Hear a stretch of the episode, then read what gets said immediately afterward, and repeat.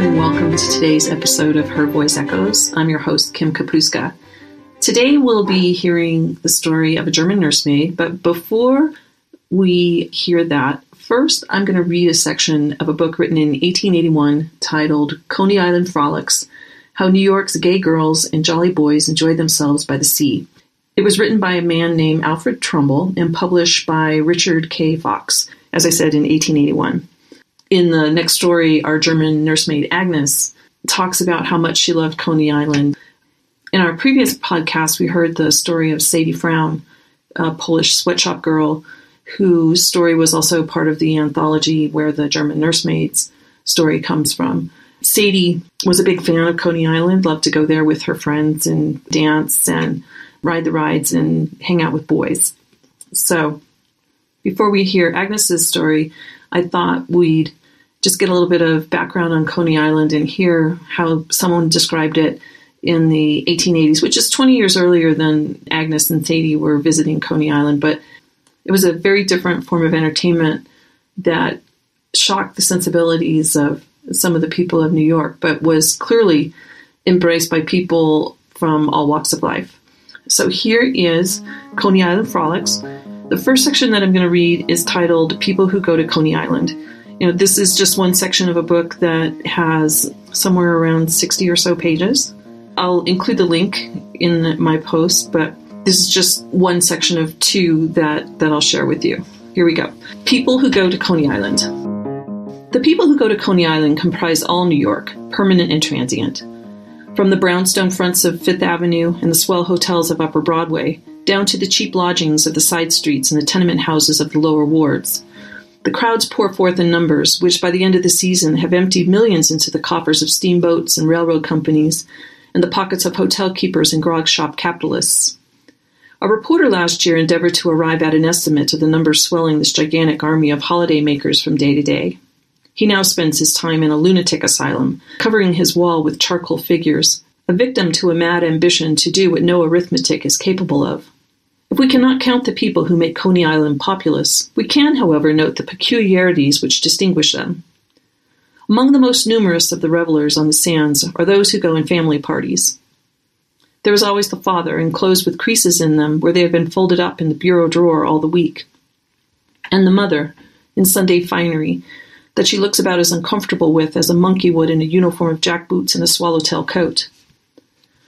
The mother always has a baby in her arms, and the father generally carries another, along with a big basket, which holds a ham and a chunk of corned beef cooked for the occasion, and some loaves of rye bread as tough as India rubber. All the way from two to a dozen youngsters cling to the father's coat tails and tow along by the mother's petticoats. And somewhere in front or rear of the procession, you are sure to find a half grown boy who is ashamed to be seen among the rest, and who struts along, sucking the head of his cheap cane and casting contemptuous glances at his vulgar relatives in order to make everybody else think he belongs to a different race from them and never laid eyes on them until today. This style of visitor commonly goes down by the boats, where the father reads a paper or falls asleep, while the mother keeps up a perpetual hen like cackling at her brood, who tumble over everyone, hang over the railing, lose their hats overboard, fall down the engine room stairs, and otherwise amuse themselves during the voyage. When they land, they go to a cheap chowder house or settle on the portion of some hotel veranda where picnic parties are allowed where they drink beer and empty their baskets with mechanical celerity. At night they return home with all their children crying, the mother scolding, the father full of beer, swearing at everybody, and fondly imagine that they have had a first class day's amusement. This same economical plan is popular with young married people who have not commenced to have families yet, and with the working girls who come down in pairs with their lunches in a neat little satchel, and who do the whole island on an excursion ticket inside of a dollar note. The former class spend most of their time on the pier or hotel porch, talking to one another as married people who have not had time to get tired of each other do. The latter, after they get away with their lunch, stroll about, meeting perhaps a male acquaintance who treats them to one of the side shows, to a ride in the merry-go-round, or an ascent in the elevator. They have little coquettish ways which are quite pleasing to the loungers of the beach, and are by no means averse to making new acquaintances. But there is no more harm in them than a milk lapping kitten, and many a polished roue has learned to respect their ability to take care of themselves when he has striven to push his politeness too far. There are a good many ladies who travel to Coney Island, without male escort, however, of whom this cannot be said. You meet them on the boats and trains and piers, hotel piazzas, and the sands. They travel in pairs, make their faces up, and dress a couple of notches above the very top of the fashion. They drink nothing cheaper than brandy and soda at 50 cents and order champagne on the slightest provocation. They never go home alone and invariably take a coupe at the steamboat wharf. If you happen to be close enough to them on this occasion, you may hear the address they give the driver, and you will be sure to find it that of a residence you would not want to visit a sweetheart in, or a resort where you would not take your wife for an evening amusement. These sirens who operate in pairs are not the only ones who lure the Coney Islander to financial destruction. There's another class which travels alone, demure little girls so modest, so shy that it seems such an outrage for them to be unprotected that you would not be a man if you did not proffer them the guardianship of your strong arm, which they accept, oh so diffidently. They are not too diffident to devour ten dollar dinners at the Manhattan, washed down with champagne by the quart, as you may find out if you have the mind, and never fail to give you a card with the wrong address on it when you part from her. There are other ladies who travel down in parties. Some of these parties have an elderly and serious female to watch over them.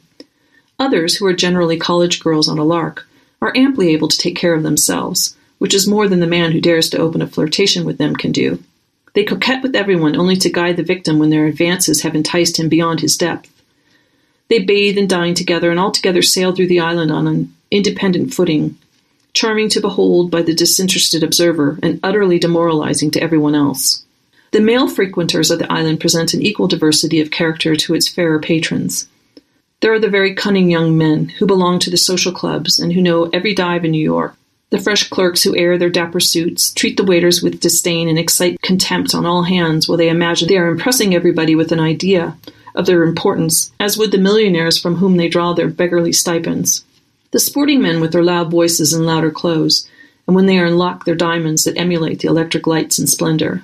There is besides an army of strangers, city and country folks from out of town, who swell the human tide which ebbs and flows as steadily and far more swiftly than the ocean up and down the five miles of sun scorched sand. But above all, in our enumeration of the patrons of Coney Island, we must not forget the children. They swarm like ants on every hand. They romp about whenever there is room to romp. They ride the donkeys, whirl about in the merry-go-rounds, each with a wooden sword with which to stab at swinging rings, the capture of a certain number of which entitles them to a cheap prize. They bury one another in the sand, and if they are too small to do anything else, gather sand and clamshells in little buckets, which are vended all along the shore, and which they empty about the hotels to the disgust of everyone but themselves and their fond parents. Thanks to them, the pail and shovel trade has become an immense industry at Coney Island. One dealer told the writer lately that he expected to sell a hundred thousand, more or less, before the season was over. It will doubtless be less, but it will be enough to pay him handsomely all the same. And those are the people of Coney Island. The next section is titled Bathing at Coney Island. And here's what it says There are various ways of bathing at Coney Island. You can go in at the west end, where they give you a tumble down closet like a sentry box stuck up in the sand, or at the great hotels where more or less approach to genuine comfort is afforded. The Pier too, is fitted up with extensive bathing houses, and altogether no one who wants a dip in the briny and has a quarter to pay for it need go without it.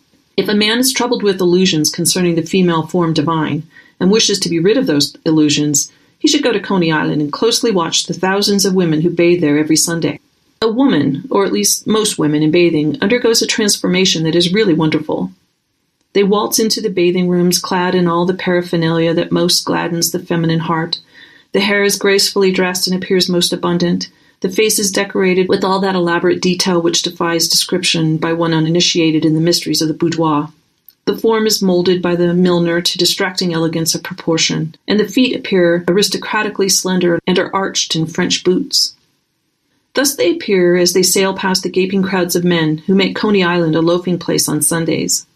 They seek out their individual dressing rooms and disappear. Somewhere inside of an hour, they make their appearance ready for the briny surf. If it were not for the men who accompany them, it would be impossible to recognize them as the same persons who but a little while ago entered those diminutive rooms. Surely there must be some witch or goblin grim lurking in the bathhouses of Coney Island. All that wealth of well dressed hair is gone, and all the large and weather beaten straw hats on the island cannot conceal the fact. Those forms which were before so noticeable on account of their fair proportions and curving lines of grace have been metamorphed, but most differently.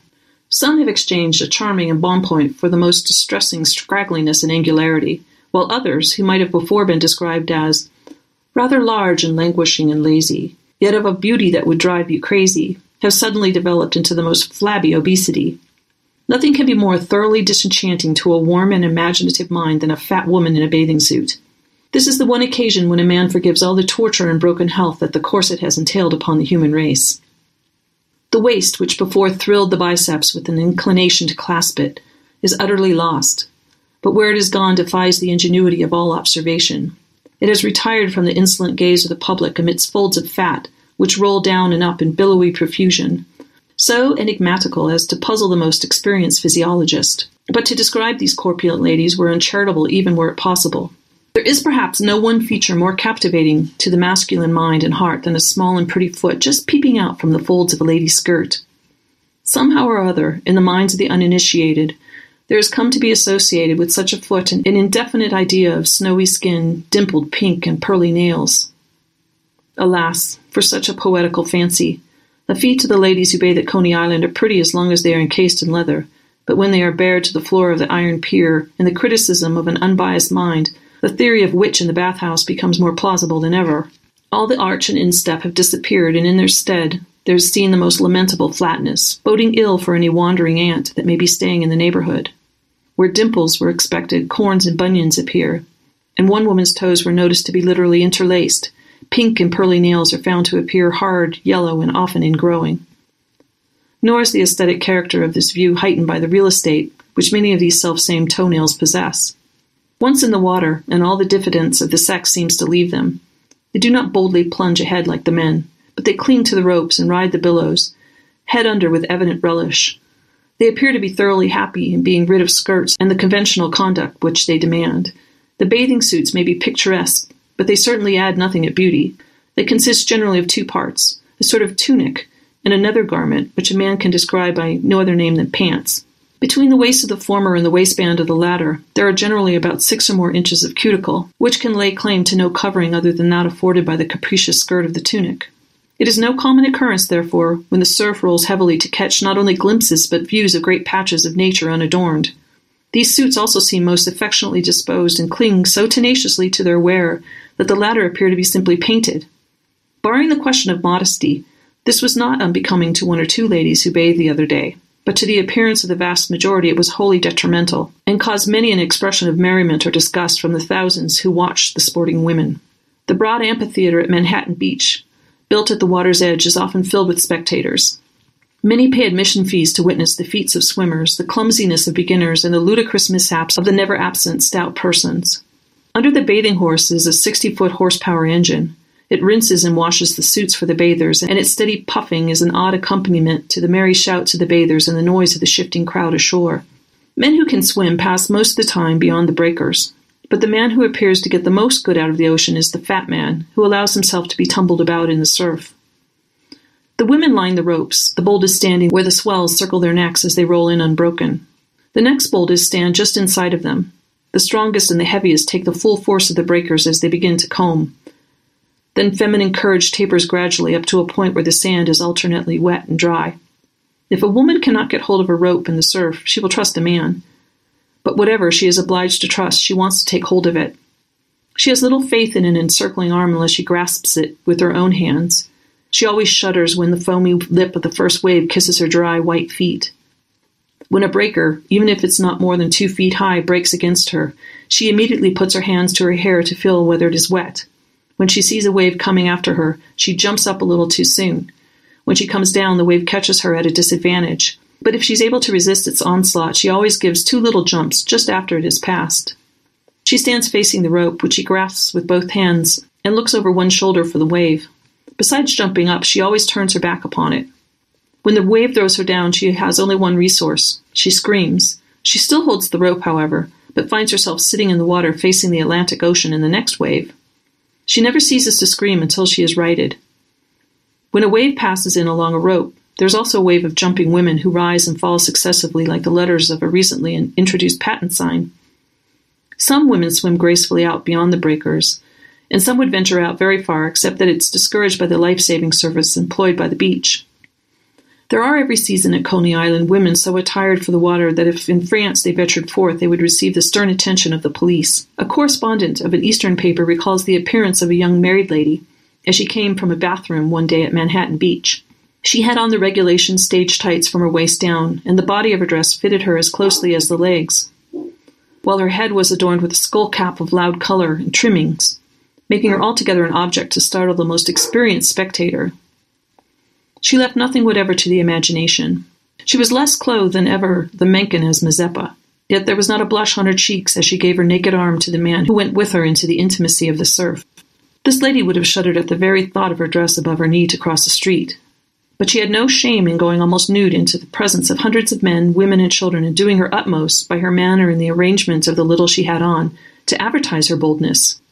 Five years ago, the feminine legs and arms and bust were as carefully kept from view at the seaside as they were in the cities, for we had not yet reached the strange conclusion that there is one standard of modesty for summer and another for winter. Indeed, ladies were more modest at the resorts, the city ball dress was always lavish in its revelations, while the bathing costume concealed everything and suggested nothing. And even at night, for the hop, there was not the recklessness of the town ball dresses. Today, nine women out of every ten discard the old style bathing costume and don the newfangled one, their legs and stockings are tight, and occasionally, even without these, with no more concern than when as babes in their mother's laps they kicked about their plump limbs in infantile glee. Whatever the bashfulness still remains in them, they leave on the shore, and in the water they are ready for anything. They mount on men's shoulders and dive from them. They are ducked and floated and hogged by fellows of not unfrequently they know nothing at all, and to whom they are often introduced but ten minutes before. The author goes on to describe renting suits at the beach and the fact that you can bring your own and leave it there. He also describes how the companies at the beach take care of, wash, store um, bathing suits. There are several other sections of this book that I think you might find interesting if you click on the link and read it. He talks about how what he describes as the mob and the aristocracy experience the beach. He talks about the staff that work in the hotels and other businesses along the beach, and also about the transportation to and from Coney Island. I mean, lots of great tidbits if you're if you're interested in, in learning more about Coney Island. You know, the things that I read, I really wanted to focus on how he perceived women and the people who came to Coney Island.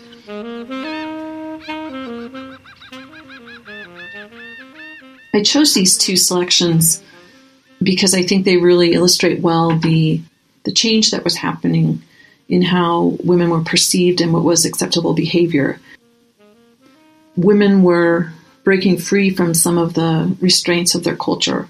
You know, in this confined world of Coney Island, they were able to live more freely, to have fun, to interact with men in ways that they couldn't before. Girls from immigrant cultures who in the past might have had a very strict courtship ritual were going to the beach, having dinner with swimming with men that they might have just met. And some of the things that come across from Mr. Alfred Trumbull, you know, his class contempt, talking about uh, how the German family at the beach fondly imagine their first class amusement. You know, they're talking about their size, you know, the size of the family, the clothes that they're wearing. I mean, he clearly has contempt for these people.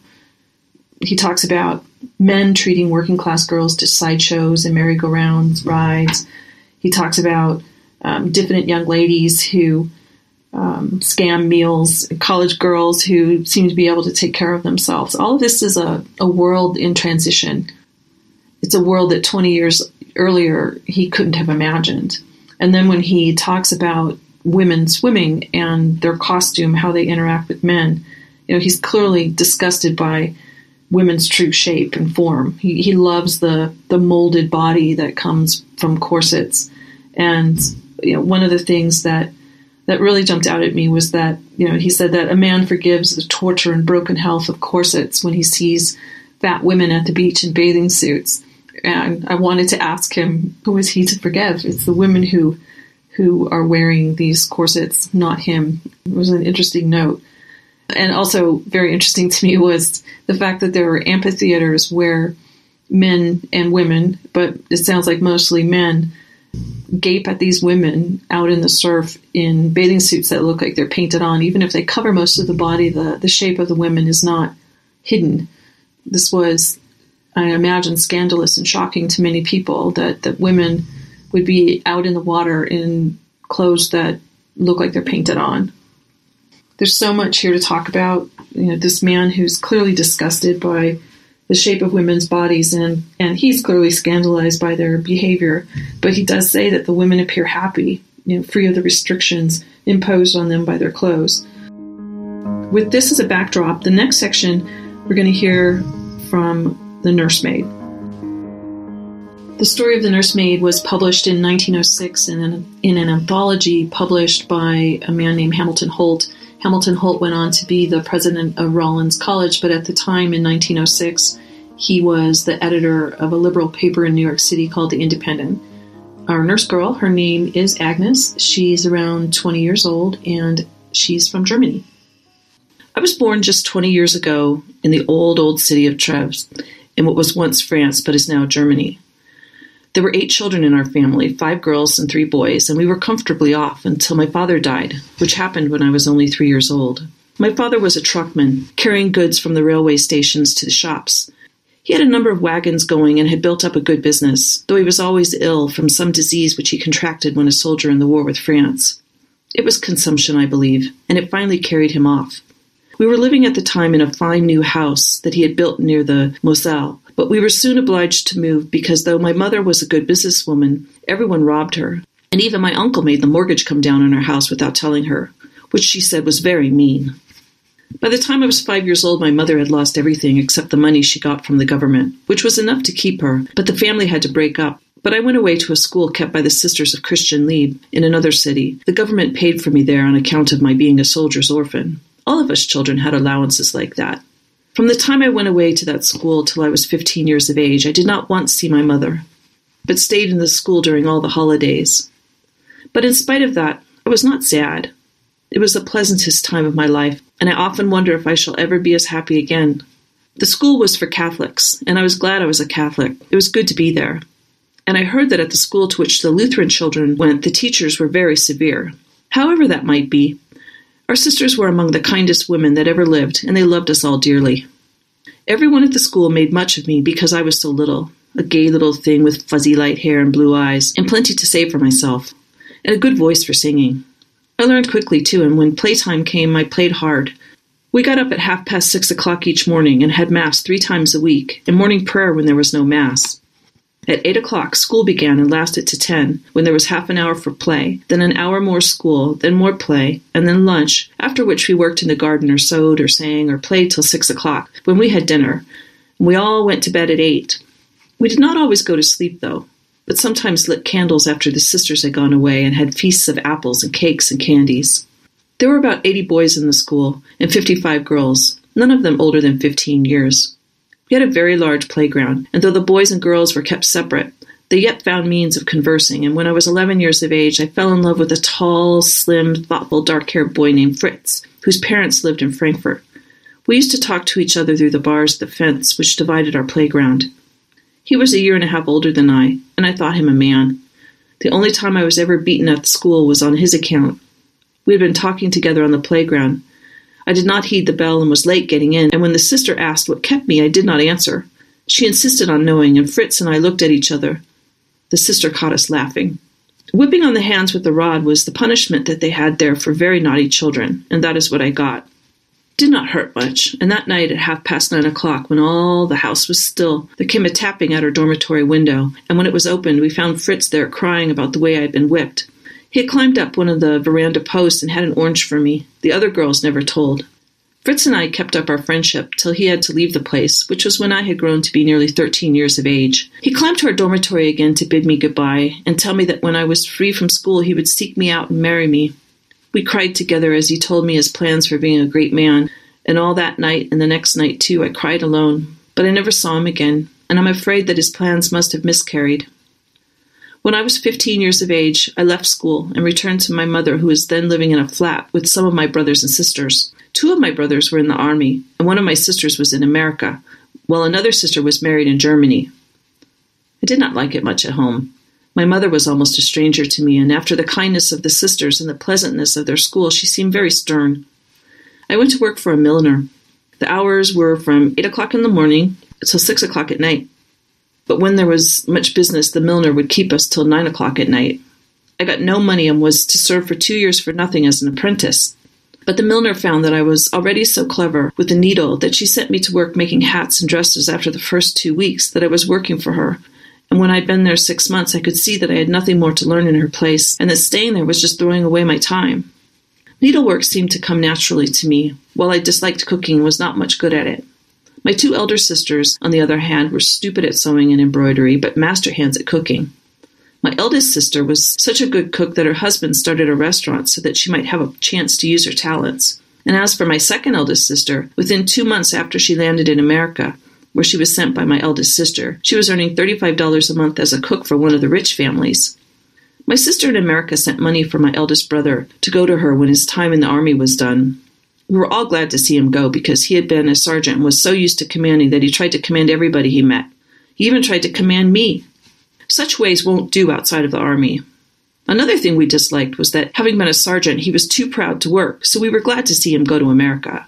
He lived for a while by borrowing money from my sister till she got married to a mechanical engineer who would not have him about the house when he heard of his actions. So he had to do something and became a butler, and a very good one too, making plenty of money but spending it all on himself. He is employed by a family now on the east side of Central Park, getting $60 a month. When I went to see him a year ago, he pretended that he did not know me. He has also forgotten my sister who helped him to come out here, and he has never sent a dollar to mother. I heard about how easy it was to make money in America and became very anxious to go there and very tired of making hats and dresses for nothing for a woman who was selling them at high prices. I was restless in my home also. Mother seemed so stern and could not understand that I wanted amusement. I was not giddy and not at all inclined to flirt, but I had been used to plenty of play at the school, and this all work and no play and no money to spend was hard. If I had been inclined to flirt, there was plenty to do in Trev, for the city was full of soldiers, young fellows who, when they wore their uniforms, thought that a girl could not fail to fall in love with them. But they made a mistake when they met me. They used to chirp about me, just like birds, but I would turn and make faces to show what I thought of them. I was not quite sixteen then. There were officers there, too, but they never noticed me. They belonged to the high families and go about the streets with their noses up in the air and their mustaches waxed up, trying to look like the emperor. I thought they were horrid. I grew more and more tired of all work and no play, and more and more anxious to go to America. And at last, Mother, too, grew anxious to see me go. She met me one night walking in the street with a young man and said to me afterward, It is better that you go. There was nothing at all in my walking with that young man, but she thought there was, and asked my eldest sister to lend me the money to go to America, to my second eldest sister. And a month later, I sailed from Antwerp, and the fare costing $55. My second eldest sister, with her husband, met me at Ellis Island, and they were very glad to see me, and I went to live with them in their flat in West 34th Street. A week later, I was an apprentice in a Sixth Avenue millinery store, earning $4 a week. I only paid $3 a week for board, and was soon earning extra money by making dresses and hats at home for customers of my own, so that it was a great change from Germany. But the hours in the store were the same as in Germany, and there was overtime too, occasionally. And though I was now paid for it, I felt that I wanted something different, more time to myself and a different way of living. I wanted more pleasure.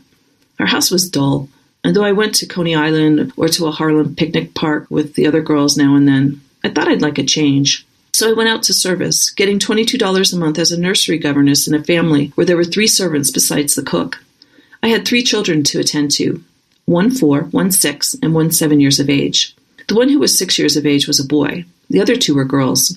I had to look after them, to play with them, to take them about and amuse them, and to teach them German, which was easy to me because I knew so little English.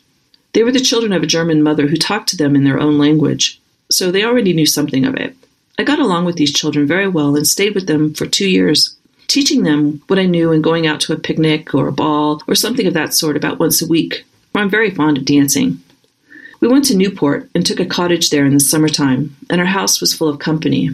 A certain gentleman there once told me that I was the prettiest girl in the place, with a great deal more of the same sort of talk. I was dressed in gray with white insertion, was wearing roses at the time he said that.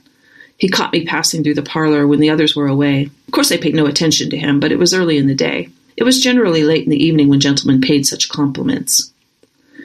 I enjoyed life with this family, and they seemed to like me, for they kept me till the children were ready to go to school. After I left them, I went into another family where there was a very old man and his son and granddaughter who was married and had two children. They had a house up on Riverside Drive, and the old man was very rich. The house was splendid, and they had five carriages, ten horses, and a pair of Shetland ponies for the children. There were twelve servants, and I dined with the housekeeper and the butler, of course, because we had to draw the line. I got $25 a month here and two afternoons a week, and if I wanted to go to any places in particular, they let me off for it. These people had a fine place down on Long Island, to which we all went in the summer. And there I had to ramble around with the children, boating, bathing, crabbing, fishing, and playing all their games. It was good fun, and I grew healthy and strong. The children were a boy of 10 and a girl 8 years. They were restless and full of life, but good natured. And as they liked me, I would have stayed there till they grew too old to need me any more. But that something awful happened during the second summer that we were spending on Long Island. It was one night in June when the moon was very large and some big stars were shining. I'd been to the village with the housekeeper to get the mail, and at the post office we met the butler and a young man who sailed the boats for us. Our way home lay across the fields, and the young man with me kept stopping to admire things so that the others got away ahead of us. He admired the moon and the stars and the sky, and the shine of the water on the waves, and the way the trees cast their shadows, and he didn't seem to be thinking about me at all, just talking to me as he might to any friend. But when we walked into a shadowy place, he said, Aren't you afraid of catching cold? and touched my wrap. Oh, no, I said. You had better draw that together, said he, and he put his arm about it to make it tight. He made it very tight, and the first thing I knew, he kissed me. It was done so quickly that I had no idea. I never saw a man kiss anyone so quickly. I gave such a scream that one could hear it a mile and boxed his ears, and as soon as I could tear myself away, I ran as fast as I could to the house, and he ran as fast as he could to the village I was very angry and crying. He had given me no warning at all, and besides, I did not like him enough. Such impudence. But I probably would not have said anything about the matter at the house. But the next day, all the people in the village were talking about it. My mistress heard of it and called me in, and I told her the truth, but she seemed to think that I could help being kissed, and I grew stubborn then and said that I would not stay any more. I am of a very yielding disposition when coaxed, and anything that I possess I will give away to anyone who persists in asking me for it. That's one of my faults. My friends all tell me that I'm too generous. But at the same time, when treated unjustly, I grow stubborn and won't give way. And it was unjust to blame me for what that young man did. Who would have thought he would dare to do such a thing as kiss me? Why, he was only the young man who sailed the boat. And as to my screaming so loudly, I could not help it. Any girl would have screamed as loudly if she had been kissed as suddenly. I went back to my sister's house in New York after I left this place and stayed there a month resting. I had been nearly four years in the country, and in spite of sending $6 a month to my mother during all that time and sending money to bring my second eldest brother here, I had $485 in the savings bank. A girl working as I was working does not need to spend much. I seldom had to buy things, there was so much that came to me just the least bit worn. After I'd been rested and enjoyed a holiday, I secured another situation, this time to mind the baby of a very rich young couple. It was the first and only baby of the mistress, and so it had been spoiled till I came to take charge. It had red hair and green eyes and a fearful temper, really vicious. I thought the place would be an easy one, but I soon found out this was a great mistake. The baby was 18 months old, and it had some settled bad habits. The maid and its mother used to give it its own way in everything. It won't go in the carriage, said the maid to me when I first took charge. It will with me, I said I. It sleeps all day and cries all night, said the maid. It's been spoiled by getting its own way. That's the trouble, said I. So I put it in the carriage and took it out to Central Park in a shady place down by the lake. It fought and struggled and howled as if it would like to kill me, but I had brought a good book and I paid no attention to it. It had an orange, a bottle of milk, and some cakes, and threw them all away. I didn't even look at it. It cried for nearly four hours steadily, but we had the place to ourselves, and I didn't mind. When I was good and ready, I took it to the restaurant and gave it a little ice cream for I knew that it was sure to be hot and thirsty. I was sorry for doing that, however, because it cried and fought me again when I put it back in the carriage. It wanted me to carry it all the way in my arms, which I was determined not to do. So the first day that I had it in my charge, the baby did not get any sleep, and was good and tired when its proper bedtime came. The maid told me that it would not go to sleep without being rocked, but I said that I was in charge of that baby now, and it would have to give up its crankiness. I put it to bed, and it did not wait for any rocking. It went right off to sleep. The mistress came in and said that I was a clever, good girl, and, and she was sure that I would get along finely with the baby. That all it needed was someone who understood and sympathized with it. She also said it looked like a little angel. I wondered at her taste in angels. Next day, I carried the baby out to the park again for another lesson. It was in a dreadful temper. When it was being dressed, it beat the maid. It used to slap the mother and the maid in the face, but it never treated me that manner. I would not allow it. I would hold up my finger and say, Baby, and it would understand and stop. It saw something in my eye that made it quiet. I have great influence over children. We went down by the lake again that second day, and I read a good German book and let the baby rage. When it was crying, it could not be sleeping, and it was far better to have it cry in the daytime than at night when it disturbed the whole house. The baby threw everything out of its carriage, even its coverlets and pillows, and tried to fall out itself, but it was tied in. It cried till it exhausted itself, inventing new ways of screaming. I sat at a distance from it so that its screaming would not annoy me too much, and read my book till it was finished. Then I went and got some ice cream for myself and gave the baby very little. I wanted to teach it to do without things. It had been in the habit of giving everything it cried for, and that had made it hard to live with. That night again, the baby went to sleep without rocking, and the young mother was much pleased with my management and gave me a nice silk waist. Day after day, we went on like that. I took the baby some place where it could have its cry out without disturbing anybody, and I didn't allow it to sleep in the daytime, and so had it good and tired when night came on and other people wanted to sleep. It never failed to cry and struggle and throw its toys and food away to show its rage, but I would have made a good baby of it had it not been for the mother and the maid. When I wasn't on hand, they spoiled it by giving it all its own way. Even when I was on hand, the mother was constantly running into the room and petting the baby. At its slightest cry, she would come to see what it wanted and hold things up for it to choose. This made discipline impossible, and in the end, the baby was too much for me. I was made to carry it about and get up and walk it in the night, and at last my health broke down and I actually had to go to the hospital. When I got out, I stayed at my sister's for a month and then went as a nursery governess in a family where there are three children, none of them over eight years of age. I have to teach them their lessons, including German, and to take them out driving and playing. I've recovered my health, but I will never again undertake to manage a strange baby. The duties are light. I have two afternoons a week to myself and practically all the clothing I need to wear.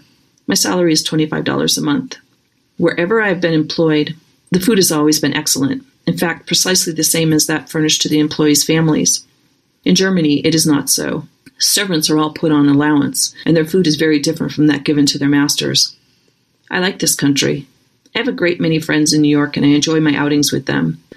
We go to South Beach or North Beach or Glen Island or Rockaway or Coney Island. If we go on a boat, we dance all the way there and all the way back, and we dance nearly all the time we are there. I like Coney Island best of all. It is a wonderful and beautiful place.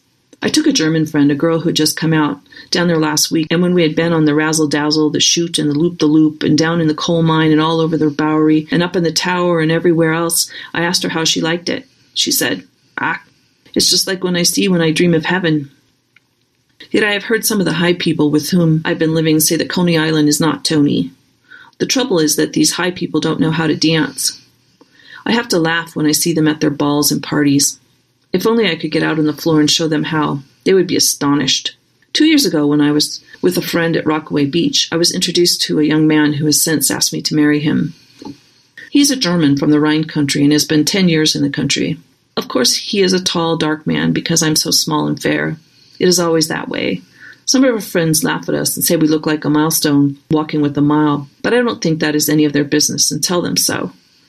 Such things are started by girls who are jealous because they have no steady company. I don't want to get married yet because when a girl marries, she can't have so much fun, or rather, she can't go about with more than one young man. But being engaged is almost as bad. I went to the theater with another young man one night, and Herman was very angry. We had a good quarrel, and he did not come to see me for a week. A good looking girl can have a fine time when she is single, but if she stays single too long, she loses her good looks, and then no one will marry her. Of course, I'm young yet. But still, as my mother used to say, it's better to be sure than sorry. And I think I won't wait any longer. Some married women enjoy life almost as much as young girls. Herman is the assistant in a large grocery store. He's been there nine years and knows all the customers. Has money saved too, and soon will go into business for himself. And then again, I like him because I think he's the best dancer I ever saw. And that is Agnes's story. I hope you enjoyed Agnes's story. I um, have mixed feelings about Agnes. I think she's a character. I definitely would not want her to be my babysitter. I hope you enjoyed her story and also learning a little bit about Coney Island.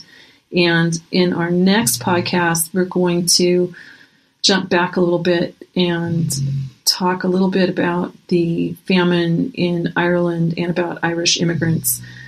I want to lighten things up a bit with this one, but our next one is going to be a bit painful. But I hope you'll tune in and listen to that one as well. Thank you.